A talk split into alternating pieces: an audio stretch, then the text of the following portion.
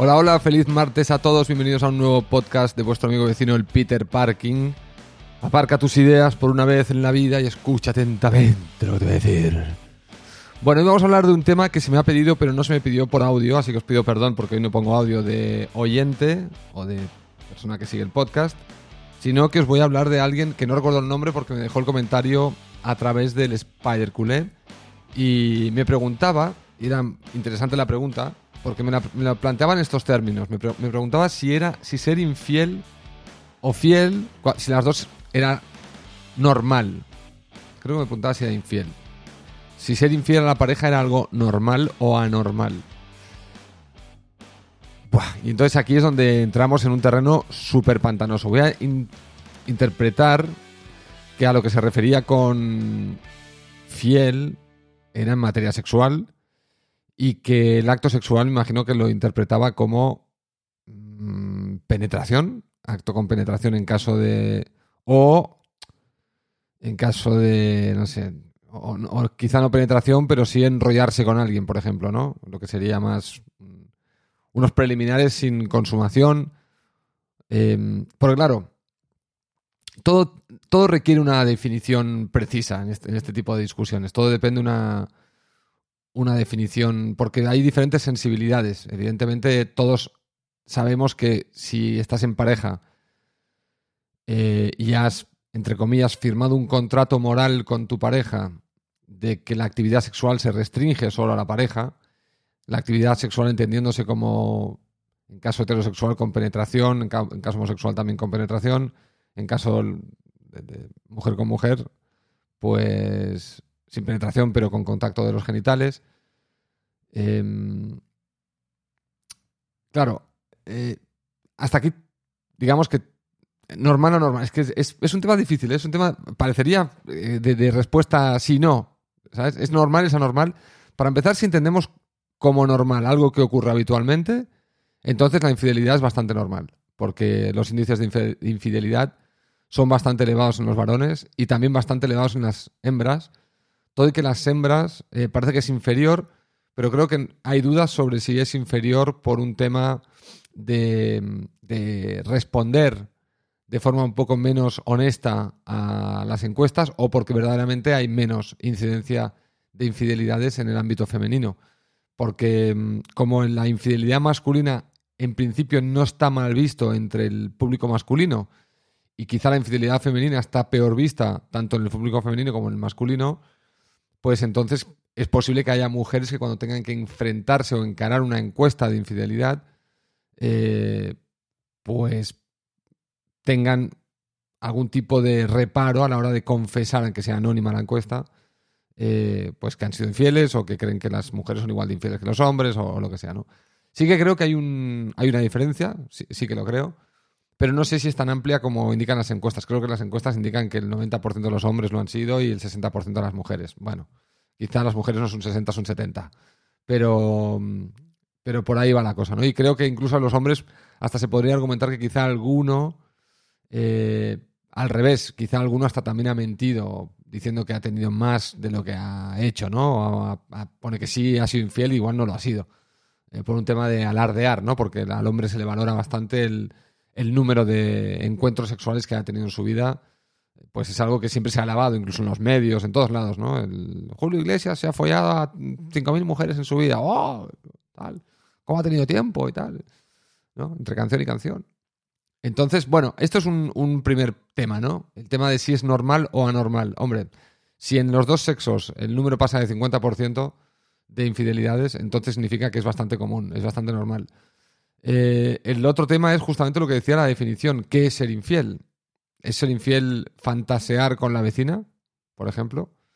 Eh, ¿Es ser infiel coquetear con la vecina? ¿Es ser infiel tener ciertas conversaciones con la vecina íntimas sin llegar al contacto? ¿Es ser infiel si con la vecina te morreas en el ascensor solamente? ¿O es ser infiel si te morreas y le tocas las tetas? ¿O si os tocáis por encima de la ropa? ¿O por debajo de la ropa? Y aquí yo creo que ya empezamos a que todo- todos estaríamos de acuerdo que a partir de aquí seguro que es infidelidad. Y retrocediendo, el coqueteo, un beso en el ascensor, estaríamos rozándolo. O estaríamos en ello ya directamente. Y a nivel fantasía creo que hay gente que no le gustaría pensar que su pareja está fantaseando con otra persona y hay gente que posiblemente eh, no le importe. Yo, en mi caso particular, si me preguntáis, yo que mi pareja, que mi Mary Jane, fantasee con otras cosas, no solo espero que lo haga, sino que, es que creo que tiene que hacerlo. O sea, es deseable que lo haga. El contrato firmado entre Mary Jane y yo sería un contrato de donde hasta podría coquetear verbalmente, si, me parece, no, me parecería para nada grave. Eh, lo que me parecería grave ya serían pues el beso en el ascensor, los tocamientos o, o tal, ¿no? Ahí empezaría para mí lo que sería, en mi caso, la infidelidad.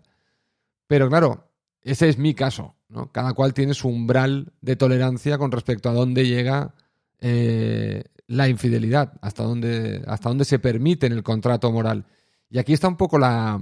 Aquí está un poco el problema, en realidad, si pensáis en la situación. Es en que la infidelidad es un tema moral, no es un tema natural, como me decía la persona en el chat. Me decía, en el sentido de la naturaleza. O sea, estamos hechos para, para engancharnos, estamos hechos para tener actividad sexual, estamos hechos para probar a diferentes personas, estamos creados así. La gente puede negar, puede decir, no, porque Dios no nos... Bueno, puede decir lo que quiera. Pero en realidad, la evidencia, la evidencia empírica, los datos, nos indican que estamos hechos para engancharnos con otras personas, no solo con una. Eso es lo que indica la evidencia. Esto no significa que no pueda ser monógamo, que es distinto. Una cosa es que tú a lo largo de tu vida te enganches con diferentes personas y otra cosa es que lo hagas a la vez. Son dos cosas también distintas. También para aquellos que quieran hablar de monogamia o poligamia, es distinto. La monogamia no deja de ser una elección, algo que uno racionalmente elige y escoge. Y está hecha en base a una moralidad existente en el momento en el que la escoge. Es decir, uno se intenta regir porque uno intenta, en general estamos educados para seguir las reglas. Y cuando la moralidad nos impone una regla difícil de cumplir, como la de ser fiel, pues pretendemos ser fieles. Esto es lo que, un poco lo que sucede en, la sociedad actual, que si un 90 o un 80% de los hombres dicen haber sido infieles y un 60% de las mujeres, significa que la gente está vendiendo la bandera de la monogamia en pareja, cuando en realidad la evidencia indica que por detrás estamos saltándonos una regla moral. Hacemos ver que la cumplimos, porque está socialmente aceptado, mejor aceptado, hacer ver que cumples esa regla, pero por detrás nos, asaltamos por el forro. Y todos jugamos al juego en el sentido de que todos escondemos esta realidad. Nadie quiere hablar de que la realidad es la que es. O sea, todo el mundo seguimos con el cuentito porque, bueno, porque nos hace sentir mejor el seguir la regla, el seguir la norma moral que se ha impuesto en la sociedad, que en este caso es el de ser fiel.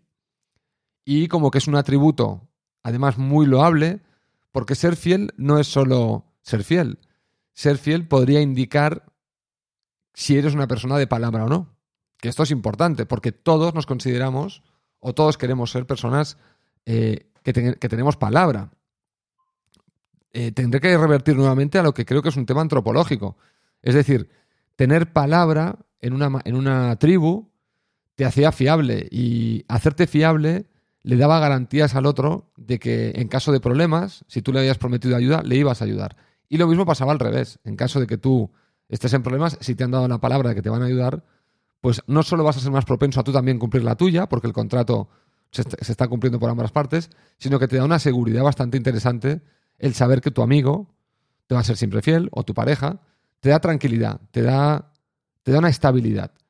Entonces, tener palabra o estar rodeado de gente que tú consideras que tienen palabra, que te van a responder, que van a cumplir el contrato social, moral que han firmado contigo, sea cual sea, ¿eh? puede ser un socio de trabajo, puede ser un amigo, puede ser una pareja en, el tema sexual, eh, te da tranquilidad y te da seguridad. Y es algo que buscamos, el ser humano busca. Entonces, creamos esta realidad de, de que todos tenemos palabra, a pesar de que luego ciertas cosas naturales nos pueden y hace que nos saltemos este contrato, pero lo escondamos para mantener el estatus de que tenemos palabra que nos da seguridad a nosotros y también le da seguridad a la otra persona. Es decir, la persona que es infiel, si consigue que la otra persona no se entere jamás, ni siquiera tenga sospechas, está, digamos que, consiguiendo lo mejor de los dos mundos. Porque a su pareja le sigue dando seguridad él sigue manteniendo su palabra ficticia, pero parece que al parecer que la mantiene, consigue el efecto deseado, que es proporcionar seguridad a la pareja. y a la vez esta persona tiene lo que le pide el cuerpo, que es tener más escarceos por ahí fuera de casa con otras parejas, o con otras mujeres, o otros hombres, o lo que sea, que, como sea la, infidelidad. Yo perdonar que os hable desde un punto de vista, se me escapará heterosexual porque soy heterosexual, pero esto aplica a, cualquier tipo de, orientación sexual, no solo a la, heterosexual, evidentemente. Pero bueno, que sepáis que yo voy a ir por ese lado, porque es el lado, así que si se me escapa, pues no lo toméis como...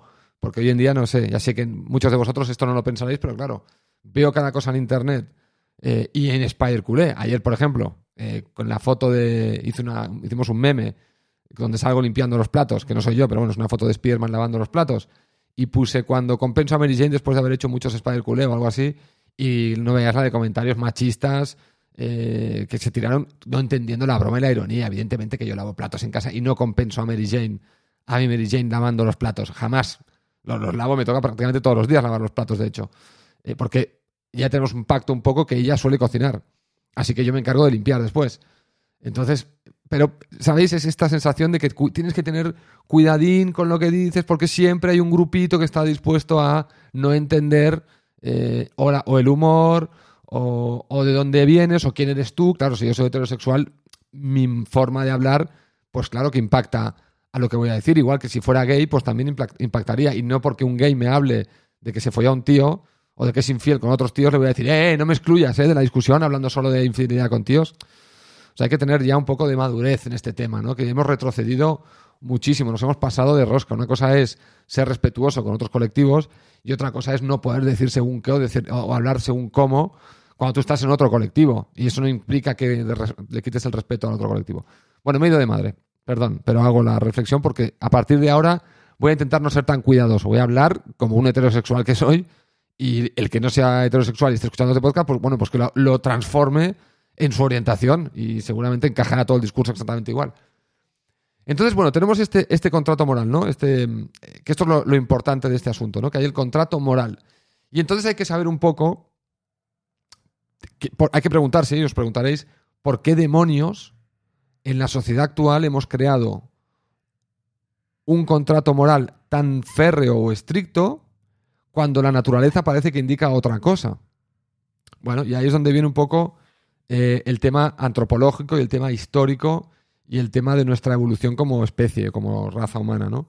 Que al tener, tenemos una cosa que es muy útil y a veces muy jodida, que es el raciocinio y sobre todo con respecto a otros humanos que hubo en la Tierra, los somos, los Homo sapiens, por ejemplo, o sea, nosotros somos los Homo sapiens, los neandertales o cualquier otro Homo que hubo en la historia, pues una de las cosas interesantes es que nosotros, el Homo sapiens, es el único que sabía crear cuentos, es, el único que sabía crear realidades paralelas.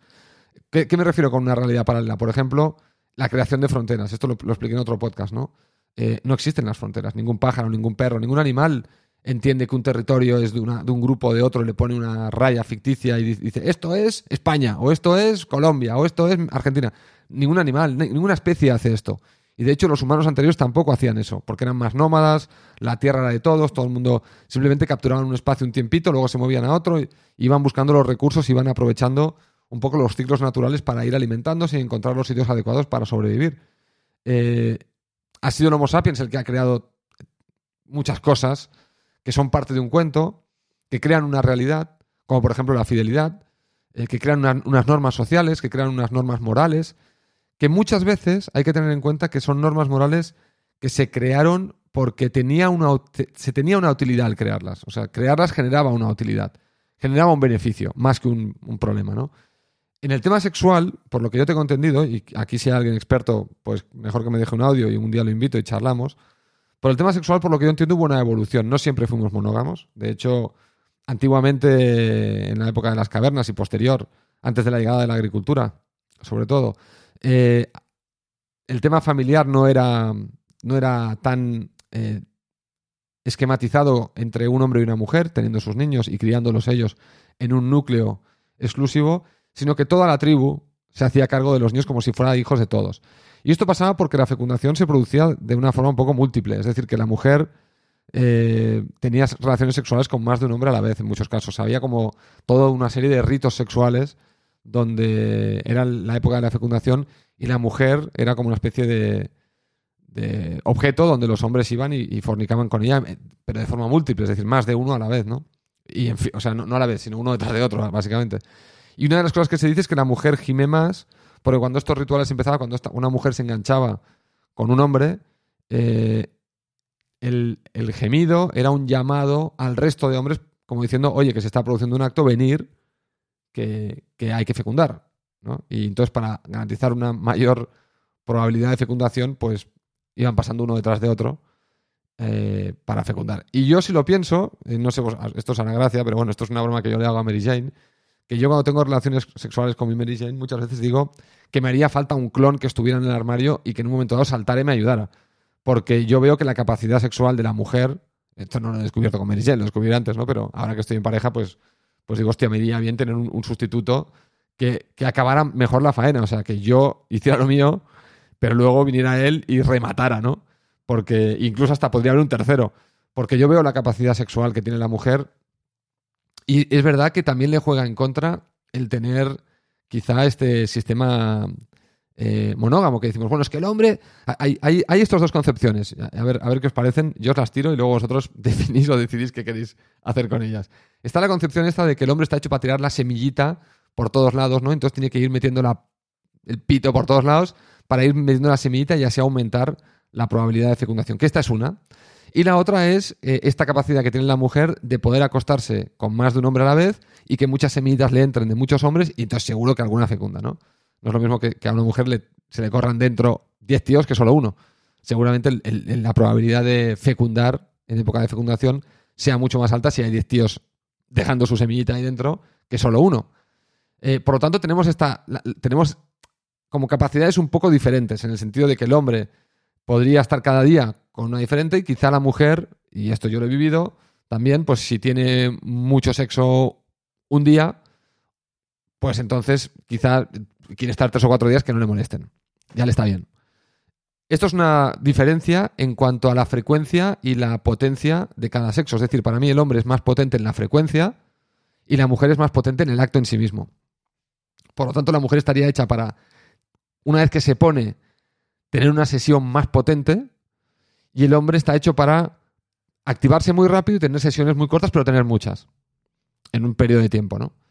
Esto es un poco lo que, lo que yo, no sé, si, no sé si tiene base científica, pero esto es un poco mi idea de, de mi observación a esta edad en la que he llegado y después pues, de haber pasado por diferentes parejas y también relaciones esporádicas, etcétera, ¿no?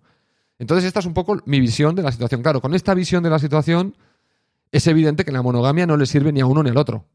Es evidente, ¿no? Porque la mujer lo que necesitaría es una tribu para tener una buena relación sexual con dos o tres hombres a la vez, o cuatro, y que fuese súper satisfactoria, es decir, que ella quisiera, o sea, que, cuatro hombres que ella eligiera.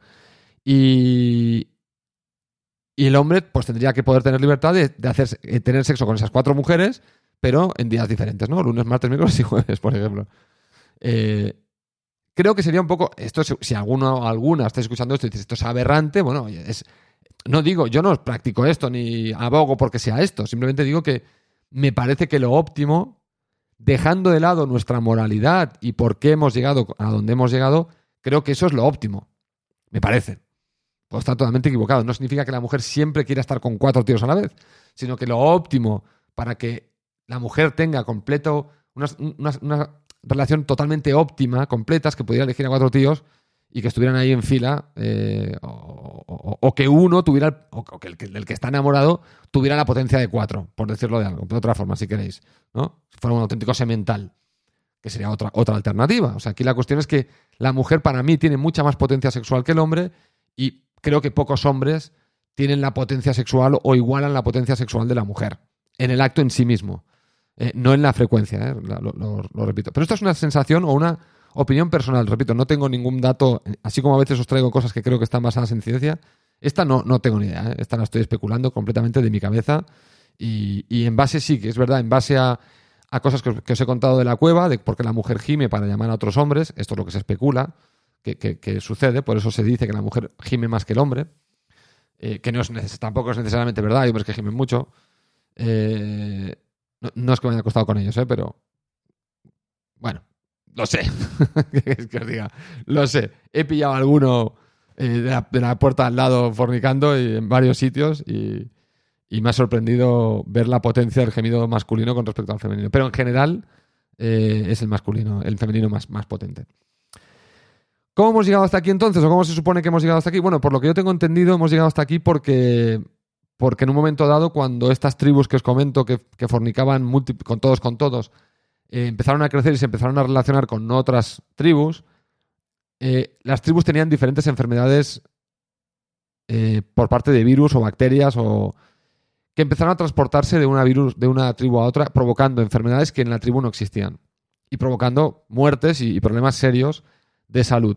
Y creo que la humanidad, viendo estos problemas de, enfermedades de transmisión sexual, decidió en algún momento que era más útil el, el crear un sistema monógamo para evitar la propagación de enfermedades y empezar a crear núcleos familiares de hombre-mujer.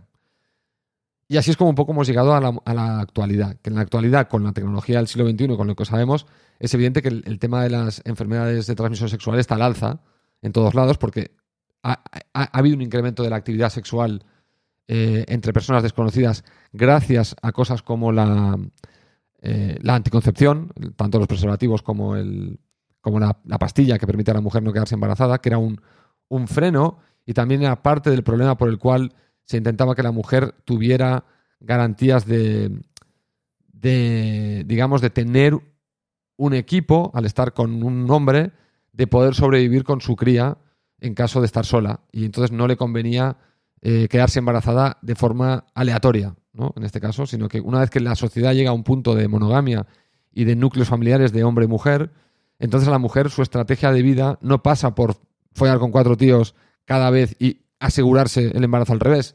Empieza a tener un incentivo para no quedarse embarazada antes de encontrar eh, un, compañero de equipo que le permita poderse quedar embarazada y sobrevivir y subsistir.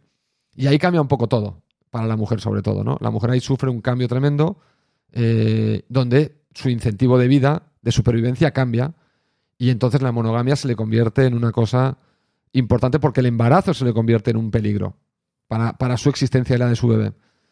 Ahí es donde, bueno, eh, hay, toda una serie de cambios estratégicos y a, cuales, a los cuales se amoldan. Lo que pasa es que el hombre se amolda inicialmente, pero sigue teniendo infidelidades. O sea, hay una, hay una época donde el hombre sigue teniendo la... Porque el hombre no tiene esta problemática. El hombre si deja embarazada a una mujer desaparece y cómo sabes si la mujer ha tenido múltiples amantes, cómo sabe quién es. Igualmente reconocerlo. En aquella época era la palabra de la mujer contra la del hombre.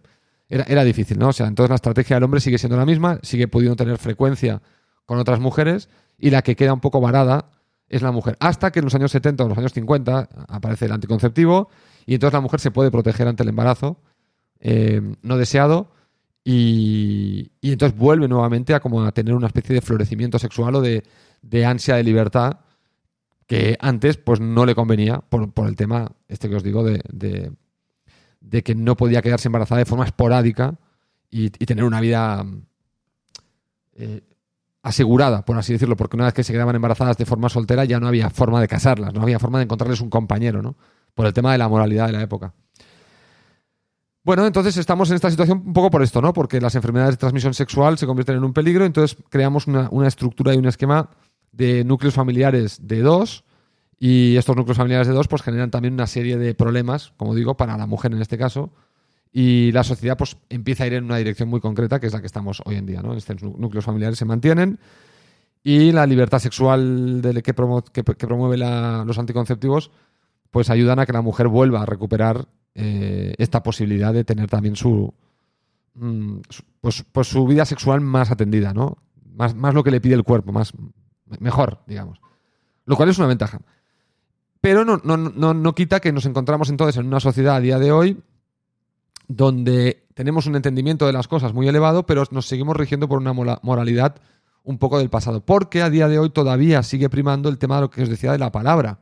Es decir, sigue primando el factor seguridad, eh, porque venimos de muchos años, de, siglos, con un esquema familiar muy concreto, y es en el fondo lo que ahora prima, o lo que uno busca, ¿no? Si uno no quiere sentirse solo y el estar acompañado de una pareja y del núcleo familiar te genera por lo menos la suficiente compañía para no sentir soledad. Y entonces para mantener este grupo unido, para hacer este equipo, esta familia, pues hay que firmar este contrato moral de fidelidad sexual, excepto algunas parejas de hoy en día que deciden que son relaciones eh, abiertas. Que por cierto, no existe la panacea. O sea, es decir, no penséis, y conozco a una pareja que, es abierta, que no tiene sus problemas, no penséis que la gente que tiene una relación abierta eh, tiene una vida ultra plena y completísima, tienen problemas de todo tipo, como una pareja normal, y, no creáis que es, un mundo tampoco tan ideal, eh, porque sigue habiendo una necesidad de sentirse querido y apoyado de forma incondicional. Y esto, en cierto modo, está también asociado a que tu pareja no se vaya con otras personas. O sea, tiene una, tiene una relación. Está, está asociado. Entonces, en una porque estamos en una sociedad donde predomina lo otro, predomina la palabra y la, y la idea de fidelidad. Entonces, aunque tú vivas en una relación abierta, en algún punto sigues anhelando y deseando cierta fidelidad. Y entonces la frontera de la fidelidad ya es difícil de conseguir. Porque tú imagínate que tu pareja un día llega muy tarde a casa, un día que tú estás un poco deprimido y necesitas que esté al lado. Y tu pareja te dice, no, que viene de trabajar, pero tú ya no sabes si viene de trabajar o viene de haber estado atendiendo a otra persona. Porque estáis en una relación abierta y quizá no te lo quiere contar en ese momento, te lo o quizá te lo cuenta.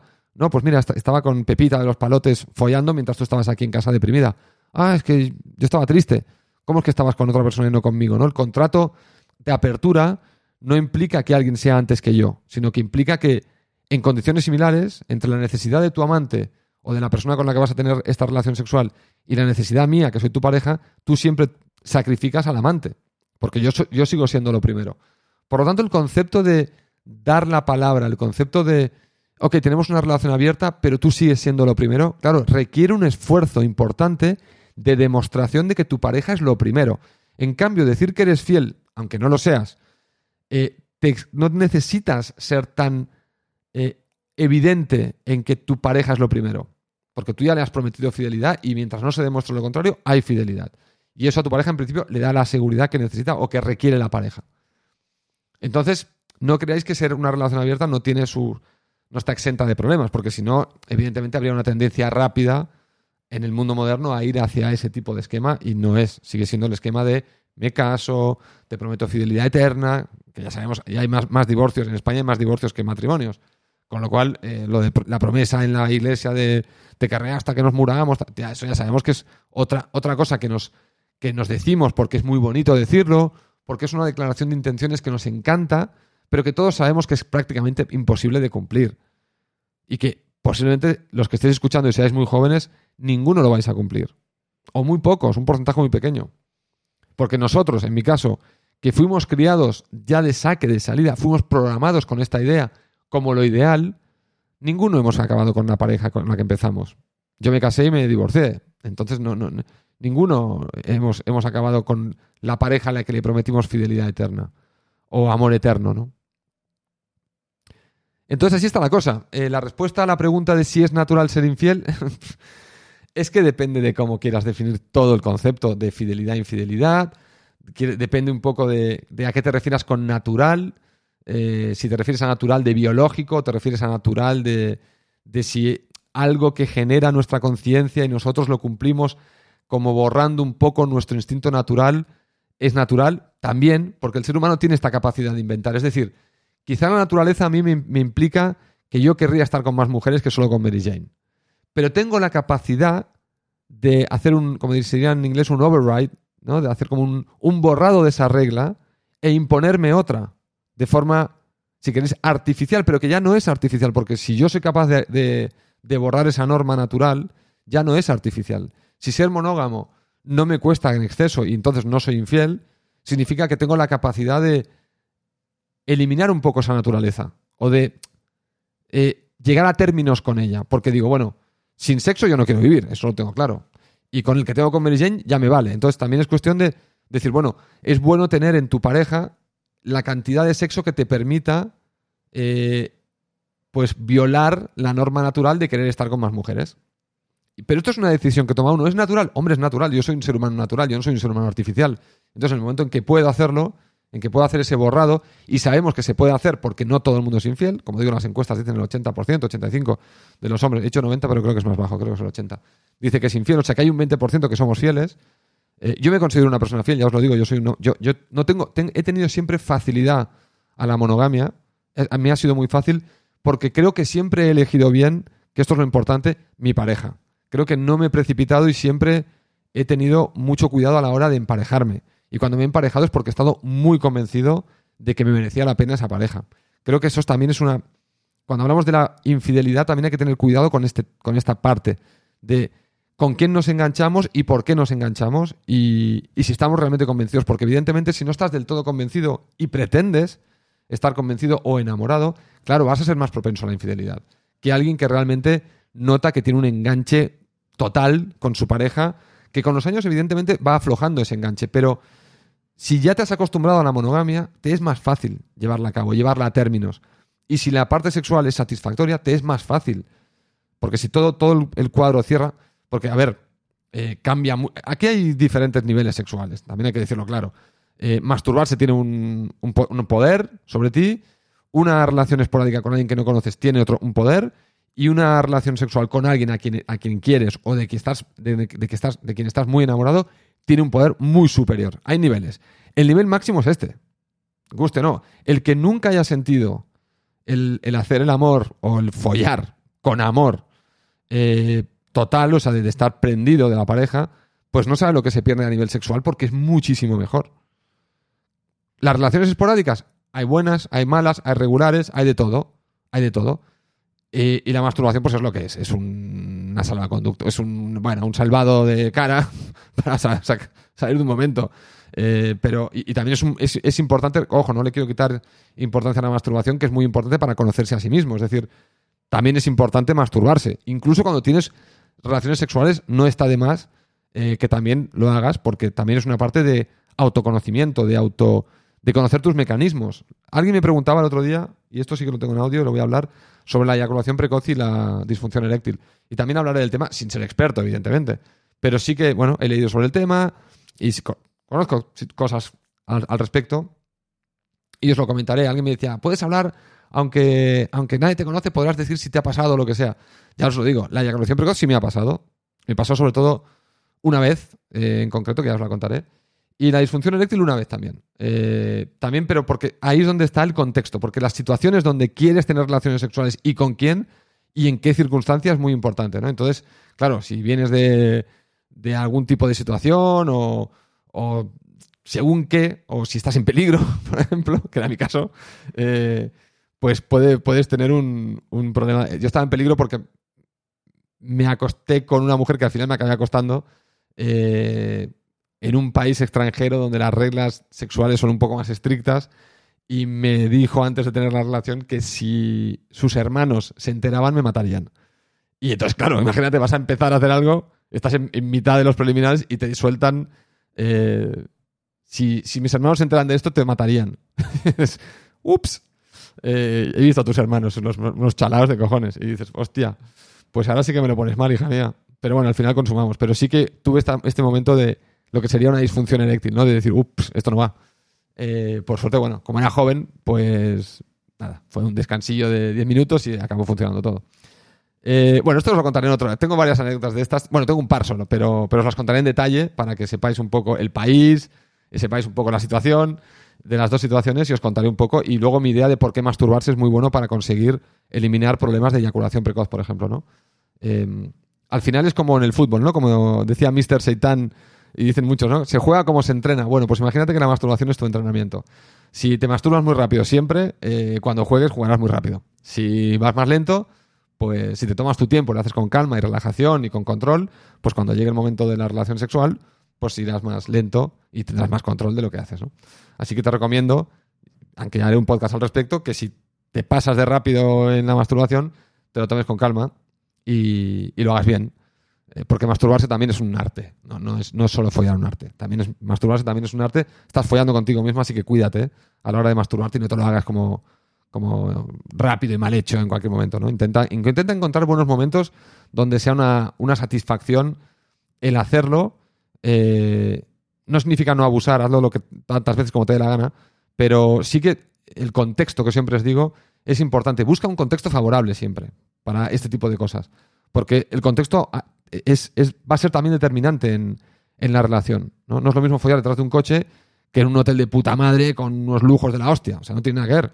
Eh, follar incómodo que follar cómodo, ¿no? Lo mismo masturbarse, no es lo mismo masturbarse de forma incómoda que cómoda. Entonces, todo tiene, todo tiene un, como un, un contexto que también hay que ponerlo en la ecuación cuando se habla de los temas de fidelidad e infidelidad. Por ejemplo, está el tema de la isla de las tentaciones. Correcto, que supongo que algunos conocéis el programa. Claro, este es un programa aberrante en el sentido de que eh, se tendría que llamar eh, Voy a provocar la infidelidad, más que Isla de las Tentaciones. Porque se busca llevar a la persona al límite para justamente que sea infiel. Y entonces, claro, es un y eso es fácil, porque el mecanismo que llevamos dentro, por engancharnos con más de una persona, lo tenemos tanto hombres como mujeres. Por lo tanto, es muy fácil activar ese mecanismo. ¿Qué significa ser fiel? Ser fiel significa encontrar los contextos que se alejan del ser infiel. Es decir, no solo es que estés bien con tu pareja, no solo es que tú sepas capaz seas capaz de cumplir tu promesa, sino que seas capaz de alejarte de los contextos que te van a empujar a la infidelidad. Es una ecuación compleja de varios factores que tienes que controlarlos todos en tu cabeza un poco y decir, hay ciertas situaciones a las que no me voy a exponer porque esa situación tiene un contexto muy favorable para que rompa mi palabra. Ahora, si te vas a los contextos que hacen imposible que seas fiel, claro, luego no te sientas culpable porque has sido infiel. Lo que tendrás que analizar es decir, bueno, es que claro, si cada vez me meto en la boca del lobo, el lobo me muerde, es que está, me come, está, es, evidente, ¿no?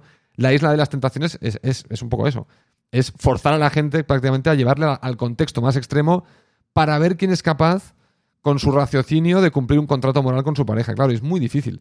No es imposible, ojo, que ese es el tema, que el hombre tiene una capacidad muy potente para a veces eh, eliminar temporalmente una situación. Yo creo que si la persona la mantienes en la isla de las tentaciones no seis semanas, sino un año, claro, como ser fiel significa no tener sexo, entonces ahí ya la estás llevando a un límite donde tarde o temprano el instinto natural le va a llevar a tener la relación sexual. Eh, con consecuencias devastadoras posiblemente para su psiquis. Para su físico no, pero para su psiquis sí, porque el sentimiento de culpabilidad, si ha aguantado tres meses y al cuarto mes pifia, eh, se va a sentir como el culo, porque va a decir, hostia, ya que había aguantado cuatro meses, eh, ¿cómo no he aguantado un mes más? ¿no? Que quizá ya se acaba el, juego.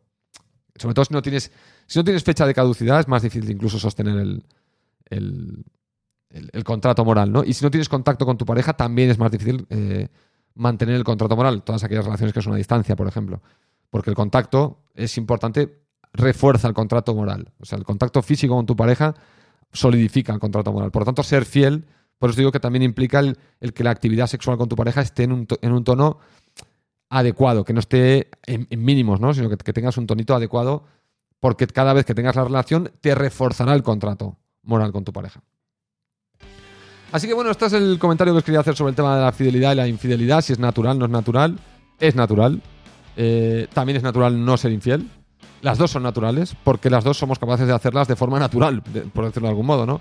tanto nuestra parte animal como nuestro raciocinio tienen siempre que negociar los términos de la vida que nos, que nos haga más feliz, ¿no? En todos los aspectos. Eh, no puedes solo pensar en un momento dado en el sexo, porque hay otras connotaciones, como por ejemplo el de la seguridad, el de tener a alguien en quien confiar. Y esto muchas veces se consigue siendo recíproco. Yo confío en ti porque tú confías en mí, y entonces yo te doy esa confianza o me la gano. Eh, en el momento que te la saltas y te pillan, pues entonces tú también pierdes posiblemente la confianza. De o sea, no, tienes la garantía de que el otro sea totalmente fiel y confiable. Bueno, lo dejo aquí, me dejáis vuestros comentarios o mensajes de voz si os ha gustado el podcast y nos vemos el jueves en otro podcast de Peter Parking. Un abrazo, majos, cuidaros todos, majos y majas.